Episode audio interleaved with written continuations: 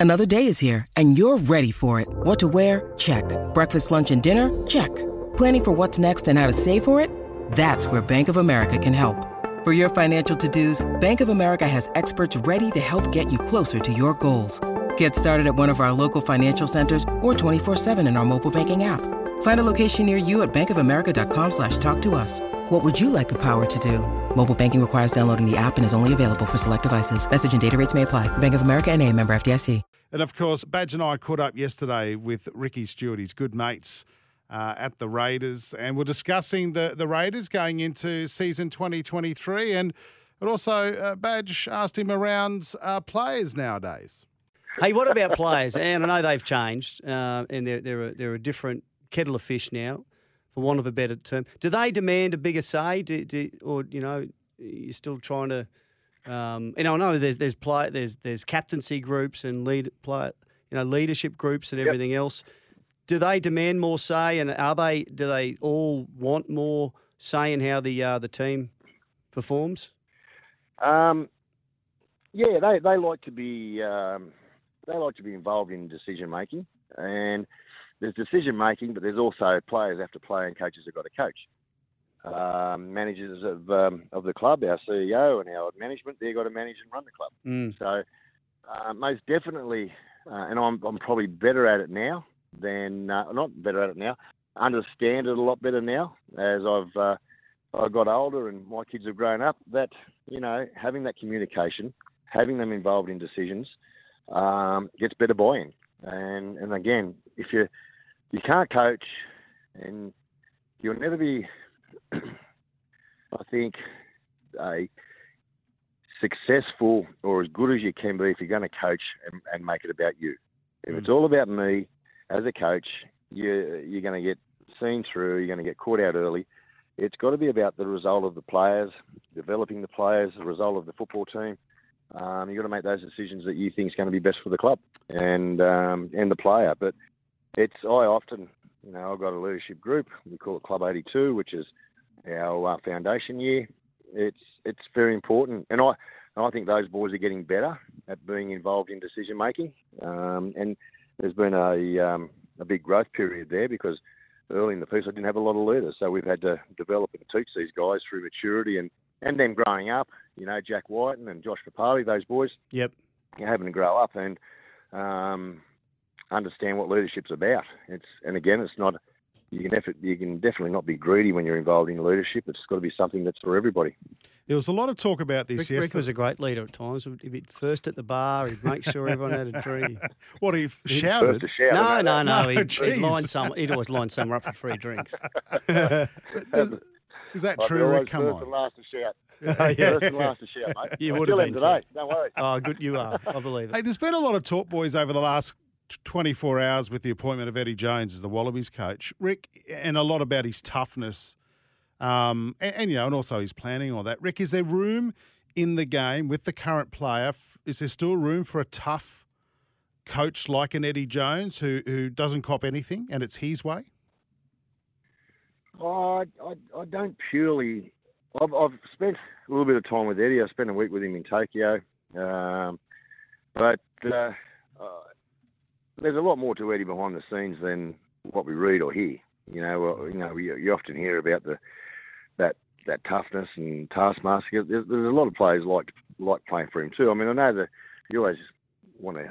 You, you'll always only probably really hear the negative of the uh, the players that don't like playing with him or whatnot. But a lot of that, a lot of times that is from players who probably didn't like the truth either. Mm, um, yeah. uh, there's certainly players out there who I probably, you know, I could say enjoyed being coached by Eddie, and you know, we'll soon find out. But you know, he's he's going to be walking into a really big job, and he's a person with a lot of experience. We talked about Tim Sheens there earlier. I mean, you know, that taking over the Australian team at this stage, the year of the World Cup, probably not somebody that you need there to be cutting his teeth on a on, on a new job as a as a Wallaby coach. You need someone there who's got the experience and statistically and and he's uh, his record it speaks for itself. He's had success and, uh, and he'll he'll have a completely different preparation going into a World Cup now with only six months, seven months of work to what he would have if he had three years. So Right, it, yeah. it probably won't be debuting too many players. He'll be getting uh, getting co- cohesion and combinations and patterns of play correct. Yeah. He's only got five games before the World Cup. So we got eight months.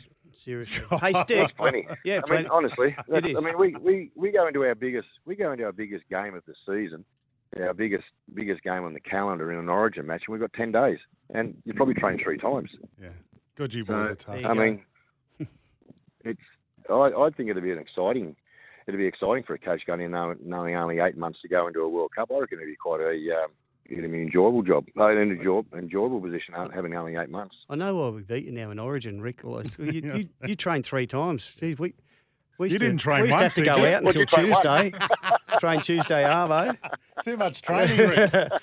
hey, um, how, where, where, does, Uh. where do you what do you look back on? I mean, you had, you did everything virtually possible in, in rugby league, but of course you were you had this um, this uh, blossoming rugby union career. I think you just toured Argentina when you decided to switch codes. You ever look back and think what what might have been?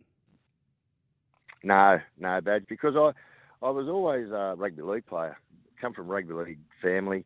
Um, I played league on Sundays. I went to a school at St Edmunds College here, which uh, you know I still still get involved with at times. Um, um, and that, that I had to play rugby, and I had to give up league when I was in year 11 because Brother Wallace, my headmaster, uh, and also first 15 coach, um, said it was either league, league or union. I had to give up one, or I had to leave school if it was going to be league. So I tried to leave school, and the old man wouldn't let me. Um, but I loved rugby. I, I really, I was very fortunate to tour tour the world with uh, rugby union from a schoolboy 21 level, and uh, then obviously getting the opportunity to travel Argentina. Um, it's it, it, it was it was a different game then, um, but still got a lot of great memories and friendships from that. But uh, no, I was I was always going to play league, and I had a handshake deal with John McIntyre that the day I was going to come back to uh, discuss about coming back to play rugby league, I, I talked to him first, and uh, that was the case. Mm, I'm glad Chris O'Sullivan didn't know about that earlier. You'd have been filthy. Another No, he halfback coming. and not real happy when it happened. No, he wasn't at all. He wasn't. Uh, is there a better place in the world to tour than Argentina? I've Oh. heard so much about it. How was that? It, Without giving too much a, away. uh, I know Topo Rodriguez enjoyed it. yeah, well, he, I, he was well, Argentinian. Topo was Argentinian. Yeah. Yeah. Oh my God, it was a. Uh, he he was a great great mentor for the squad when you know being over there, and Simon Porterman was our captain, and I had a lot of experienced players around me, and um, you know, uh, made great friendship with Steve Lidbury, who ended up coming back to Canberra then Yeah. and living with me here at Canberra and playing for the Raiders and becoming great mates with all of us, Oh, uh, yourself included. And um, I don't think I played with a tougher man than Steve Lidbury, and it was um, having the opportunity of being on that tour to play with him. Yeah. Another quick, d- d- another story I won't tell, but he, he broke his neck, virtually broke his neck in a Oh, wow. game against Penrith and, and was okay. Jeez. Jumped on the bus, Yeah, went back, and then. And uh, I think Ricky was trying to fight him or something, but he managed to avoid that. Got up the next morning, went to physio, and they went, "Don't move." Really? So he never played again, did he?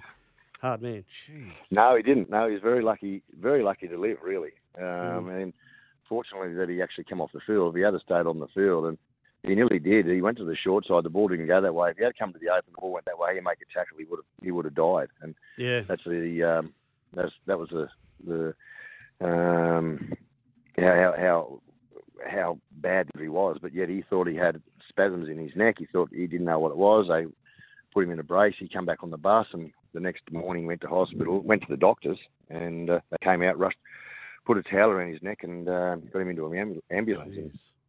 And, Jeez. Very lucky. Yeah, One tough very bugger, eh? Oh yeah. Hey, a couple of quick rugby league questions about this year, Rick, before we let you go, because I know you've got to get ready for your dinner tonight. Uh, Jarrod Croker, I, hear, I see he's nearing a return to full training. Is there a spot for the 32 year old this year? He's back now. He started this week as a full time, uh, back to full work. Um, he's been in rehab uh, for a while now. Jarrod, he's he's he's been very unlucky, Mm. um, and it's it's you know, sad to see a, a guy at this stage of his career broken so many records. I mean, I think he's eight games away from 300. Mm. Um, it's it's just sad to see when a player keeps getting injured, and you know, as you get older, it's just harder to overcome. Mm. Is he looking Definitely. all right, Rick? Yeah, he's back. He's back running now. It's a um, he's out of rehab. He, he doesn't do any double days in regards to running uh, on his leg, but uh, you know, we're just we're just watching Jarrod and making sure we do everything we possibly can to get him back to uh, his best possible, you know, physical condition. Yeah, great. Which, which player stick before we go? Excites you the most in your squad for this year? Oh, Badge, I don't want to name one or two. I, I, I'm, I've got a lot of good young young kids coming through, Mm. and I, I know we'll be doing a few this year. Um, one or two have probably played one or two games, um, but um, you know we're we we're, we're in a position now where we need these young blokes to come through. I've, last year I said to my outside backs, um, blokes like you know Harley Smith Shields, who unfortunately did a knee and was missed a year. Matt Timoko to Chris, I said, you've got to show me that you're going to make a point of difference in the NRL. Otherwise, I've got to buy over top of you. Um, that's the cutthroat business we're in. I've got three or four middles now, kids that are ready to play first grade, and and will. Um, they, I've, I've let I've let go some senior players because otherwise I would have let these. I mean, these younger kids would have been um, seen their path was blocked and would have uh, probably looked for a, another opportunity. So I've I've said to them already, day one for the pre-season before Christmas, that you've got your opportunity now to show me you're going to be an NRL middle, and it's your job. So I've got some kids coming through there that'll excite you. Tough conversation, mate, to let those players go. Have you got an assistant coach that can do that for you? I would. Good call. No, good call. Before on you you. go, Rick, before you go, uh, obviously a lot of talk in the news at the moment about the CBAs. Is uh, your players have they had meetings about this, Rick? And is there any talk around your club? No, there's none actually. I I only just heard a bit about it this morning through a couple of the coaches talking about it, what they read in the papers. So, um, no, I, mate, there's not a player spoken to me about anything. Um, um, it's it's hopefully we can get to some decision quickly, but they're also. Um, uh, I mean, there's a lot of media out there now at the moment because there's nothing else to really talk about. So Mm. this is going to cop a fair bit over the next couple of uh, next couple of days. But I, I've got all the I've got all the faith in the world in Peter and um, Andrew running the game. I really do. I mean, they um, uh, if it wasn't for wasn't for Peter, uh, I don't know where we'd be because I think we us and racing was the only sport in the world that uh, continued Yep. during that uh, period of uh, COVID. So, and and we, we were going broke. I, Mm. I don't know how they've done it, but now now they're paying out millions and millions of dollars. We're we're flush. Well, when I say flush, we're a lot healthier than where we were before COVID, and yet only two sports that was kept run, um, kept uh, going was rugby league and racing, and and fortunately now we're a lot healthier from a financial point of view. So, you know, we can't forget that. But Mm. I understand players have got uh, uh, their gripes and and rights, and they'll fight for that. But uh, I was going to keep keep worrying about coaching.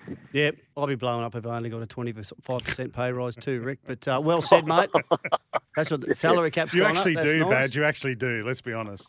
Oh, not every year. Yeah. hey, Rick, great great talking to you again, mate. And, um, and Yeah, good luck for the guys. season. Bring on the footy in a couple of weeks' Thank you. Time. Thanks, Rick. Look forward to talking to you again. Thanks, thanks, guys. See ya. Thanks for listening to the podcast. And don't forget, you can listen to Sports Day every day from Monday to Thursday, 6 p.m. or 5 p.m. Queensland time.